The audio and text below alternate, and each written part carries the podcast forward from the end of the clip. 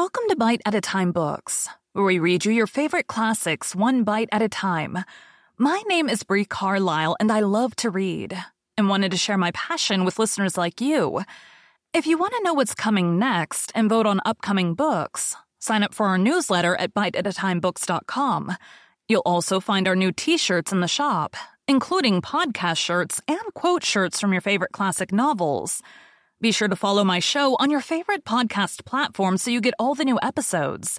You can find most of our links in the show notes. But also our website, biteatatimebooks.com, includes all of the links for our show, including to our Patreon to support the show, and YouTube, where we have special behind the narration of the episodes. We're part of the Bite at a Time Books Productions Network. If you'd also like to hear what inspired your favorite classic authors to write their novels, and what was going on in the world at the time, check out the Bite at a Time Books Behind the Story podcast, wherever you listen to podcasts. Please note, while we try to keep the text as close to the original as possible, some words have been changed to honor the marginalized communities who've identified the words as harmful, and to stay in alignment with Bite at a Time Books brand values. Today we'll be continuing Anne of Avonlea by Lucy Maud Montgomery. 30. A Wedding at the Stone House. The last week in August came.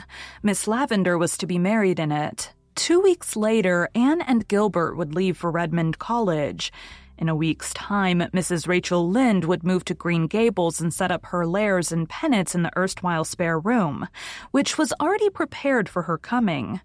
She had sold all her superfluous household plenishings by auction and was at present reveling in the congenial occupation of helping the Allens pack up. Mr. Allen was to preach his farewell sermon the next Sunday. The old order was changing rapidly to give place to the new, as Anne felt with a little sadness threading all her excitement and happiness. Changes ain't totally pleasant, but they're excellent things, said Mr. Harrison philosophically. Two years is about long enough for things to stay exactly the same. If they stayed put any longer, they might grow mossy. Mr. Harrison was smoking on the veranda. His wife had self sacrificingly told that he might smoke in the house if he took care to sit by an open window.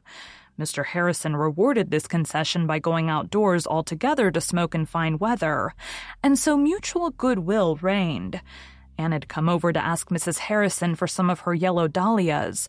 She and Diana were going through to Echo Lodge that evening to help Miss Lavendar and Charlotta the Fourth with their final preparations for the morrow's bridal.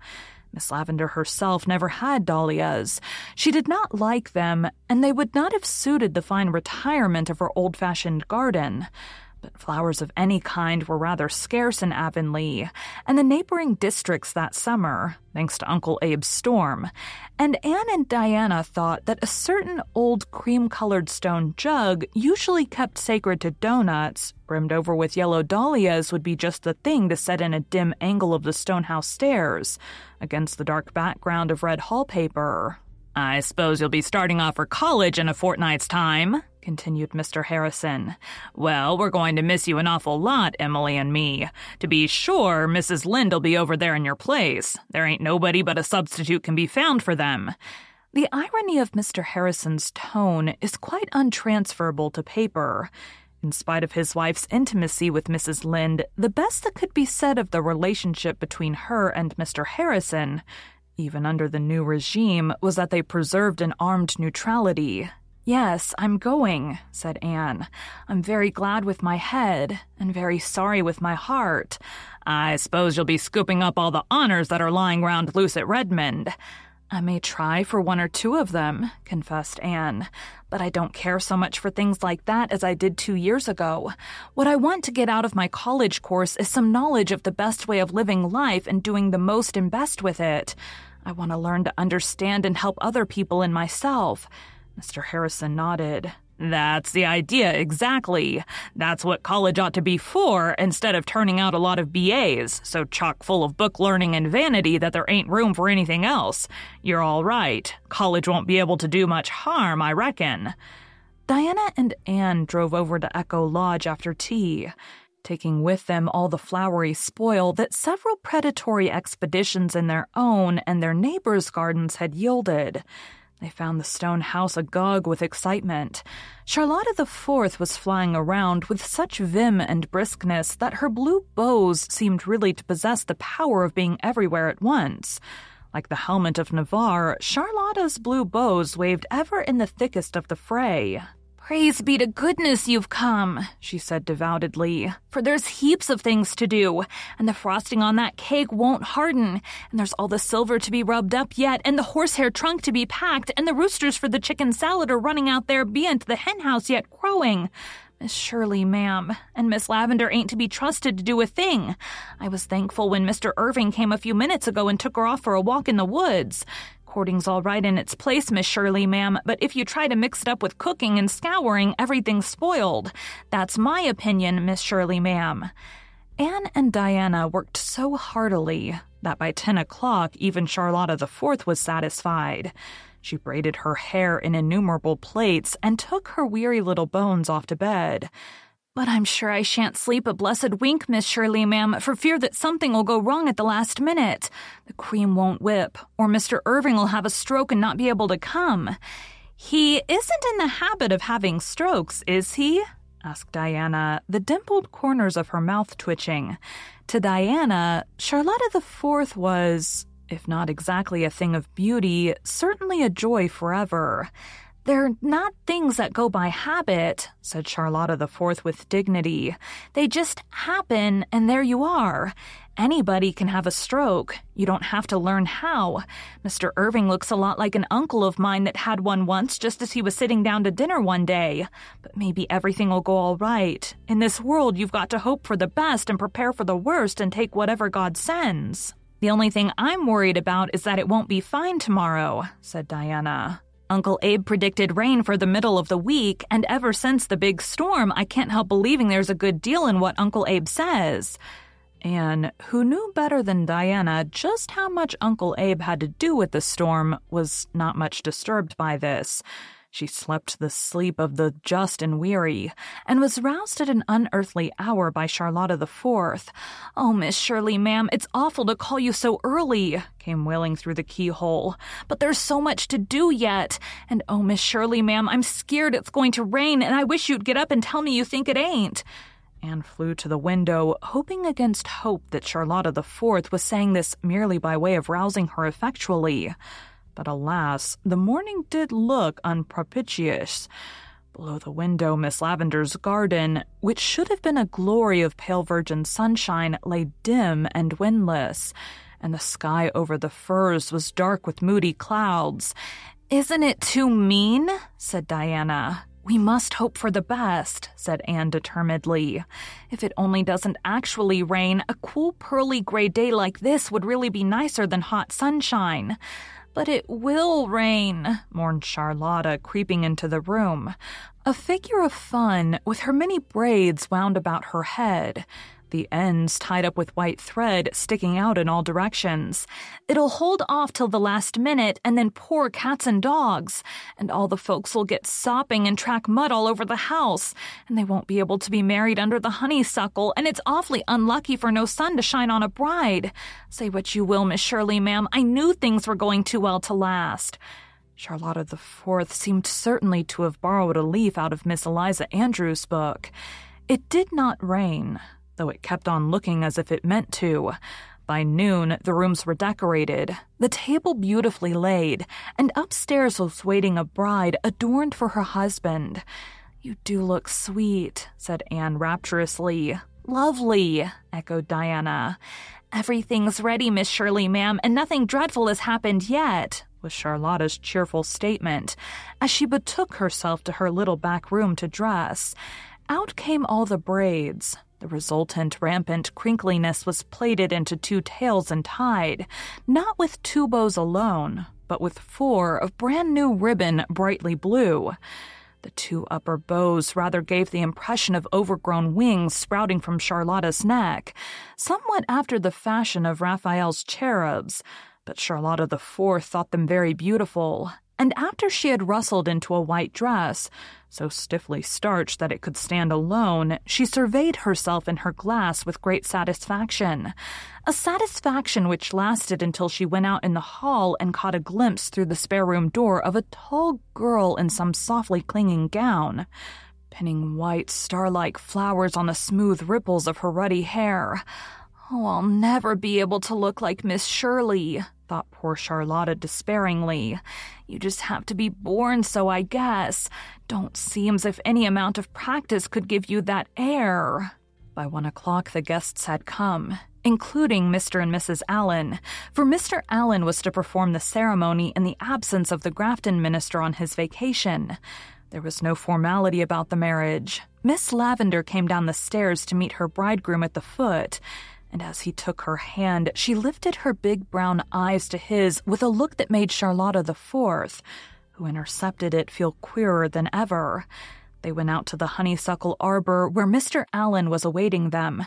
The guests grouped themselves as they pleased. Anne and Diana stood by the old stone bench with Charlotta the Fourth between them, desperately clutching their hands in her cold, tremulous little paws. Mr. Allen opened his blue book and the ceremony proceeded. Just as Miss Lavendar and Stephen Irving were pronounced man and wife, a very beautiful and symbolic thing happened. The sun suddenly burst through the gray and poured a flood of radiance on the happy bride. Instantly, the garden was alive with dancing shadows and flickering lights. What a lovely omen thought Anne as she ran to kiss the bride. Then the three girls left the rest of the guests laughing around the bridal pair while they flew into the house to see that all was in readiness for the feast. Thanks be to goodness it's over, Miss Shirley, ma'am, breathed Charlotta the Fourth. And they're married safe and sound, no matter what happens now. The bags of rice are in the pantry, ma'am, and the old shoes are behind the door, and the cream for whipping is on the solar steps. At half past two, Mr. and Mrs. Irving left, and everybody went to Bright River to see them off on the afternoon train. As Miss Lavendar, I beg her pardon, Mrs. Irving stepped from the door to her old home. Gilbert and the girls threw the rice, and Charlotta the Fourth hurled an old shoe with such excellent aim that she struck Mr. Allen squarely on the head but it was reserved for Paul to give the prettiest send off. He popped out of the porch ringing furiously a huge old brass dinner bell, which had adorned the dining room mantel. Paul's only motive was to make a joyful noise, but as the clangor died away, from point and curve and hill across the river came the chime of fairy wedding bells ringing clearly, sweetly, faintly, and more faint as if Miss Lavendar's beloved echoes were bidding her greeting and farewell. And so, amid this benediction of sweet sounds, Miss Lavendar drove away from the old life of dreams and make believes to a fuller life of realities in the busy world beyond. Two hours later, Anne and Charlotta the Fourth came down the lane again. Gilbert had gone to West Grafton on an errand, and Diana had to keep an engagement at home. Anne and Charlotta had come back to put things in order and lock up the little stone house. The garden was a pool of late golden sunshine, with butterflies hovering and bees booming. But the little house had already that indefinable air of desolation which always follows a festivity. Oh, dear me. Don't it look lonesome? sniffed Charlotta the Fourth, who had been crying all the way home from the station. A wedding ain't much cheerfuller than a funeral after all when it's all over, Miss Shirley, ma'am. A busy evening followed. The decorations had to be removed, the dishes washed, the uneaten delicacies packed into a basket for the delectation of Charlotta the Fourth's young brothers at home. Anne would not rest until everything was in apple pie order. After Charlotta had gone home with her plunder, Anne went over the still rooms, feeling like one who trod alone some banquet hall deserted and closed the blinds. Then she locked the door and sat down under the silver poplar to wait for Gilbert, feeling very tired but still unweariedly thinking long, long thoughts. What are you thinking of, Anne? asked Gilbert, coming down the walk. He had left his horse and buggy out at the road. Of Miss Lavendar and Mr. Irving, answered Anne dreamily. Isn't it beautiful to think how everything has turned out? How they've come together again after all the years of separation and misunderstanding? Yes, it's beautiful, said Gilbert, looking steadily down into Anne's uplifted face. But wouldn't it have been more beautiful still, Anne, if there had been no separation or misunderstanding? If they had come hand in hand all the way through life with no memories behind them but those which belonged to each other? For a moment, Anne's heart fluttered queerly, and for the first time, her eyes faltered under Gilbert's gaze, and a rosy flush stained the paleness of her face. It was as if a veil that had hung before her inner consciousness had been lifted, giving to her view a revelation of unsuspected feelings and realities. Perhaps, after all, romance did not come into one's life with pomp and blare, like a gay knight riding down. Perhaps it crept to one's side like an old friend through quiet ways. Perhaps it revealed itself in seeming prose until some sudden shaft of illumination, flung athwart its pages betrayed by the rhythm and the music. Perhaps, perhaps, love unfolded naturally out of a beautiful friendship, as a golden hearted rose slipping from its green sheath. Then the veil dropped again. But the Anne who walked up the dark lane was not quite the same Anne who had driven gaily down it the evening before. The page of girlhood had been turned, as by an unseen finger, and the page of womanhood was before her, with all its charm and mystery, its pain and gladness. Gilbert wisely said nothing more. But in his silence, he read the history of the next four years in the light of Anne's remembered blush four years of earnest, happy work, and then the guerdon of a useful knowledge gained and a sweetheart won. Behind them in the garden, the little stone house brooded among the shadows. It was lonely, but not forsaken. It had not yet done with dreams and laughter and the joy of life. There were to be future summers for the little stone house. Meanwhile, it could wait. And over the river in purple durance, the echoes bided their time. Thank you for joining Bite at a Time Books today, while we read a bite of one of your favorite classics. Again, my name is Bree Carlisle, and I hope you come back tomorrow for the first bite of Anne of the Island. Don't forget to sign up for our newsletter at biteatatimebooks.com and check out the shop. You can check out the show notes or our website, biteatatimebooks.com, for the rest of the links for our show. We'd love to hear from you on social media as well.